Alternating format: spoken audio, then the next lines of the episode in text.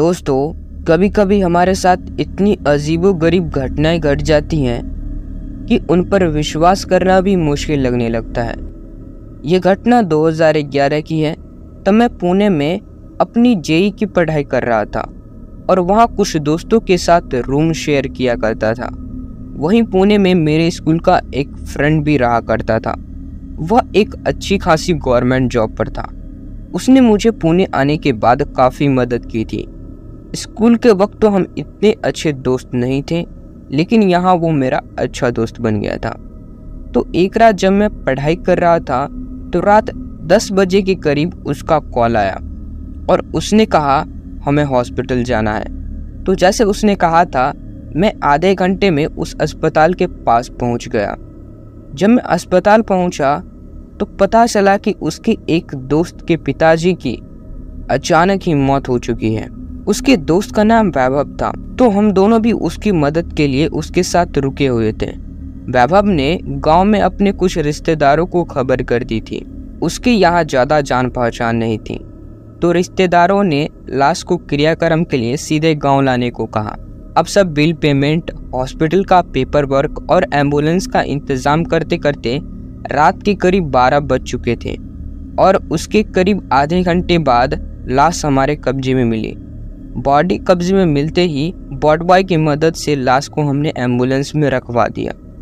अब दूसरी प्रॉब्लम ये थी कि वैभव की माँ भी बीमार थी तो वैभव अपनी माँ को पापा की मौत के बारे में नहीं बताना चाहता था, क्योंकि उसे लग रहा था कि अगर माँ को सदमा लगाया तो शायद वो इसे इस हालत में संभाल नहीं सकेगा। तो विशाल ने तय किया कि वैभव अपने घर जाकर अपनी कार से माँ को लेकर गाँव निकल जाएगा। और मैं, नहीं तो विशाल हम दोनों में से कोई एक एंबुलेंस में लाश के साथ गाँव जाएगा। तो जैसा डिसाइड हुआ था, उसके मुताबिक कुछ देर में बाबा अपने घर के लिए निकल गया। तब मुझे विशाल ने कहा कि तुझे गाड़ी चलानी तो नहीं आती है तो तू एंबुलेंस के साथ जा। मैं कुछ दोस्तों को साथ लेता हूँ और दूसरी गाड़ी से पीछे पीछे आता हूँ। अब मेरे लिए वो शौक से कम नहीं था, क्योंकि मैं तो ऐसे ही उठकर चला आया था। ना मेरे पास कपड़े थे और ना कुछ सामान था। मेरे दिमाग में भी कुछ ऐसा नहीं आया था कि मुझे ऐसे अचानक दोस्त के गाँव जाना पड़ेगा। लेकिन वह वक्त ऐसा था कि मैं उसे मना भी नहीं कर सकता था। मैंने विशाल को बहुत समझाया कि गाँव बहुत दूर है यार और मैं लाश के साथ नहीं जा सकता हूँ। मुझे इन सब चीज़ों से डर लगता है। मैंने उसे कहा कि कम से कम किसी को तो मेरे साथ भेज दे मेरी हालत देख वो जान चुका था कि मैं अंदर से बहुत डरा हुआ हूँ। लेकिन विशाल भी मजबूर था तो विशाल ने एक रास्ता बताया और कहा कि मैं घर जाकर गाड़ी लेकर तेज़ी से एंबुलेंस के पीछे आता हूँ। बस कुछ ही देर की तो बात है, फिर आगे जाकर कोई ना कोई हल निकाल लेंगे तो मैंने उससे हाँ कहा, एंबुलेंस ड्राइवर की उम्र 40 से 45 के करीब थी। तो मैं जाकर एंबुलेंस ड्राइवर के पास बैठ गया और हम अस्पताल से रामपुर वैभव की गाँव की ओर निकल पड़े। पुणे से रामपुर करीब करीब 10 से 11 घंटे का सफ़र था। मेरा ध्यान बार बार घड़ी की ओर जा रहा था, क्योंकि हॉस्पिटल से निकले डेढ़ घंटा हो चुका था, लेकिन अब तक विशाल गाड़ी लेकर हमारे पीछे नहीं आया था। मुझे तब उस पर गुस्सा भी आ रहा था और डर भी लग रहा था। कुछ वक्त बाद ड्राइवर ने कहा कि वह रास्ते में खाने के लिए रुकने वाला है। तब जाकर मैंने राहत की सांस ली, क्योंकि वह कम से कम 20 मिनट तो ज़रूर रुकने वाला था। ड्राइवर खाना खाने गया, तब मैं झट से नीचे उतर गया, क्योंकि लाश के साथ बैठने की मुझमें जरा भी हिम्मत नहीं थी। नीचे उतर कर मैं विशाल को फ़ोन करना शुरू किया, लेकिन उसका फ़ोन नहीं लग रहा था। तो मैंने उसे उस जगह के बारे में मैसेज किया, उसे लोकेशन भी भेजा, पर कोई भी मैसेज रीड नहीं हुआ था। ड्राइवर खाना खाकर बाहर आ गया तो मैंने उसे कुछ देर रुकने के लिए कहा। पर ड्राइवर थोड़ा खड़ूस था। उसने रुकने से साफ़ मना कर दिया और फिर हम एंबुलेंस लेकर निकल पड़े। थोड़ा आगे जाने के बाद न जाने कैसे मेरी आँख लग गई। कुछ देर बाद जब थोड़ा मुझे गर्म होने लगा तो मैं अपनी आँखें खोली। तो मैंने देखा कि एंबुलेंस एक ब्रिज के थोड़ा पास ही खड़ी है। मैंने झट से साइड में देखा तो ड्राइवर भी अपनी सीट पर नहीं था। मुझे अब और भी गुस्सा आ रहा था। एक तो मुझे पहले से ही बहुत डर लग रहा था और ऊपर से मेरे साथ कुछ न कुछ गड़बड़ ज़रूर हो रही थी। मैं कांच के बाहर आसपास देखा तो यह एक बहुत सुनसान जगह थी। सब तरफ़ सन्नाटा था। अब तो हालत ऐसी थी कि मुझे और भी पसीना आने लगा था। लेकिन फिर भी मैं अपने आप को शांत करने की कोशिश कर रहा था। सोचा शायद ड्राइवर यहीं आसपास कहीं गया होगा। उस सन्नाटे भरी जगह पर उसे आवाज़ देने की मुझमें जरा भी हिम्मत नहीं हो रही थी, और तभी मेरा ध्यान पीछे गया। देखा तो लाश स्ट्रेचर से नीचे गिरी हुई थी। अब तो मेरी हालत ही खराब हो गई। यह कैसे हो गया? एक तो यह ड्राइवर भी मुझे बिना बताए कहीं चला गया, और ऊपर से यह लाश नीचे गिरी हुई है। आसपास कोई भी नहीं है।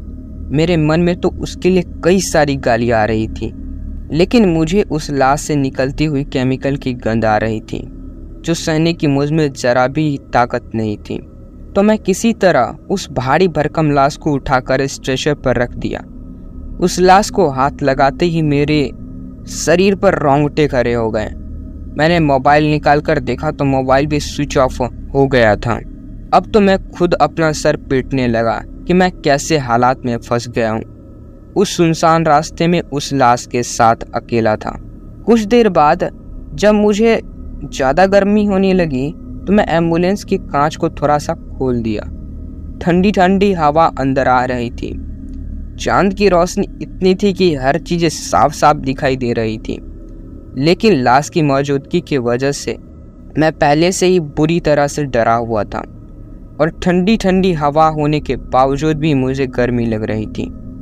उस सुनसान वीरान रास्ते पर हम दोनों के अलावा और कोई नहीं था। ड्राइवर ने गाड़ी की चाबी वहीं छोड़ दी थी और अब इंतज़ार करने के सिवाय मेरे पास अब कोई भी रास्ता नहीं था। मैं डरा सहमा सा वहाँ चुपचाप बैठा हुआ था, लेकिन उस हालत में भी महसूस हुआ कि मेरी आँखें झपक रही है। असल में दिन भर की क्लासेस और पढ़ाई की वजह से मैं एक मिनट भी सो नहीं पाया था। तो मेरी आँखों पर नींद सवार हो चुकी थी, लेकिन फिर भी वहाँ सोने की मेरी हिम्मत नहीं हो रही थी। उस जगह और उस लाश के बारे में सोच सोच कर मेरा दिमाग घूम गया था, कहीं कोई हादसा ना हो जाए। इस ख्याल से मैं अपने आप को जगाने की पूरी कोशिश कर रहा था, लेकिन पता नहीं कि कब मेरी आँख लग गई। कुछ वक्त बाद मुझे नींद में ही एहसास हुआ जैसे कोई जानवर किसी चीज़ को खा रहा है। वह आवाज़ बिल्कुल वैसी ही थी। मैंने झट से उठकर लाश की तरफ़ देखा तो लाश बिल्कुल वैसी की वैसी पड़ी हुई थी, जैसे मैंने कुछ देर पहले रखा हुआ था। तो मैंने उस आवाज़ को वहम समझकर टाल दिया। लेकिन अंदर से तो मैं बहुत डरा हुआ था। इस बार तो मैं और शक्ति से जागने की कोशिश कर रहा था। गर्मी होने के बावजूद मैंने कांच को बंद रखा था। लेकिन चाँद की रोशनी में बाहर सब साफ़ साफ़ दिखाई दे रहा था। कहीं कोई जरा भी हलचल होती तो भी मेरा दिल ज़ोर ज़ोर से धड़कने लगता था। खून मानो बिजली की तरह शरीर में दौड़ने लगता था। इतनी देर में उस गाड़ी में बैठा हुआ था, लेकिन आसपास से एक भी गाड़ी नहीं गुजरी थी। ड्राइवर का अब भी कोई पता नहीं था। इस बात को सोचकर मुझे अपने आप पर ही गुस्सा आ रहा था कि न जाने क्यों मैं इस लाश के साथ जाने के लिए हामी भरी। मोबाइल भी बंद हो चुका था तो वक्त का पता ही नहीं चल रहा था। लेकिन शायद आधी रात गुजर चुकी थी, पर अब मुझे नींद पर जरा भी कंट्रोल नहीं था। और शायद तब तक एक बार फिर से मैं नींद में था कि कुछ देर बाद मुझे पीछे से कुछ चरचराने की आवाज़ सुनाई दी। जैसे कोई लाश के पास कुछ कर रहा हो। मुझे ऐसा लगा कि जैसे कोई जानवर लाश की गंध से वहाँ आ गया हो। लेकिन जब मैं बाहर झांकर देखा तो आसपास कोई नहीं था। कोई जानवर नहीं था, कोई इंसान नहीं था। लेकिन तब मेरा ध्यान लाश की ओर गया तो लाश फिर से नीचे गिरी हुई थी। वह देख, इस बार तो मेरा दिल कुछ पल के लिए धड़कना ही बंद हो गया था। क्योंकि इस बार मुझे लाश गिरने की आवाज़ सुनाई नहीं दी थी। अब की बार डर के मारे पूरा शरीर थर थर कांपने लगा था, क्योंकि मैंने कुछ देर पहले ही लाश को उठाकर स्ट्रेचर पर रख दिया था। लेकिन अब लाश को नीचे पड़ा हुआ देख मुझे अब बहुत डर लगने लगा था। मैं वहीं बैठ भगवान का नाम जपने लगा कि तभी मैंने देखा अचानक लाश में कुछ हलचल हुई है। मुझे पता नहीं चल रहा था कि लाश में सचमुच कोई हलचल हुई थी, या फिर डर की वजह से मुझे वहम हो रहा था। मैं बस हैरान होकर लाश को देखे जा रहा था। कहीं फिर से हलचल हुई तो देख लूँगा कि आगे क्या करना है। और तब अचानक ही लाश ज़ोर ज़ोर से हिलने लगी। लाश के हिलने की वजह से स्ट्रेचर भी घर घर की आवाज़ करने लगा। हिलते हुए वो लाश के मुँह से कुछ अजीब गरीब आवाज़ मुझे सुनाई दे रही थी। जिन्हें मैं समझ नहीं पा रहा था। वह देखते ही मेरी जान जैसे गले तक आ गई और मेरा दिल तेज़ी से दरकने लगा। सामने का वह नज़ारा देख मेरी सोचने की ताकत ही खत्म हो गई थी कि तभी लाश अचानक से उठकर बैठ गई। उस वक्त मेरा क्या हाल हुआ था, बस मैं ही जानता हूँ। मेरे होठ, मेरा गला सूख चुका था। आँखों से आँसू बहने लगे थे। मेरा पूरा शरीर एकदम ठंडा पड़ चुका था। जैसे उसमें जरा सी भी जान नहीं बची हो। आगे कुछ देखने की, सहने की मुझमें जरा सी भी हिम्मत नहीं थी। मैं गाड़ी से उतर कर सीधे रास्ते पर भागने लगा। भागते हुए मैं बार बार मुड़कर उस एंबुलेंस की ओर देखे जा रहा था। वहाँ आसपास कुछ भी नहीं था, जहाँ मैं आसरा ले सकूँ। तो कुछ दूर जाने के बाद रास्ते के किनारे मुझे एक मकान दिखाई दिया। एक थोड़ा टूटा फूटा मकान। मैं जब मुड़कर पीछे देखा तो अब मैं बहुत डर चुका था, क्योंकि वह लाश अब मेरी तरफ़ ही आ रही थी। हैरानी की बात तो यह थी कि उसके ऊपर का सफ़ेद कपड़ा वैसे का वैसा था। वो घर मुझसे बस थोड़ा ही दूर था, लेकिन फिर भी न जाने क्यों। मुझे ऐसा लग रहा था कि जैसे वह लाश मुझे वहाँ तक पहुँचने ही नहीं दे रही है। मेरे पाँव जैसे ठंडा होकर वहीं पर चिपक गए थे। और वह इतनी बुरी तरह से काँप रहे थे, थरथरा रहे थे कि मुझे दौरा नहीं जा रहा था। मैं किसी तरह लड़खड़ाते सही उस मकान के पास पहुँचा। कमरे के दरवाजे को बाहर से कुंडी लगाई हुई थी तो मैं कुंडी को खोलकर सीधे अंदर चला गया और अंदर जाते ही अंदर से दरवाज़ा बंद कर दिया। कुछ वक्त में दरवाजे के पास ही खड़ा था। अंदर मकान में कुछ भी दिखाई नहीं दे रहा था। कुछ मिनट शांत हो गया और मैंने दरवाजे की दरार से बाहर झाँक कर देखा तो वह लाश उस मकान के कुछ दूरी पर खड़ी थी। मैं हैरान था कि वह लाश उस मकान में आने की कोशिश नहीं कर रही है। मुझे क्या करना है? मुझे कुछ समझ नहीं आ रहा था। मैं आखिरकार वहीं पर पड़ा रहा।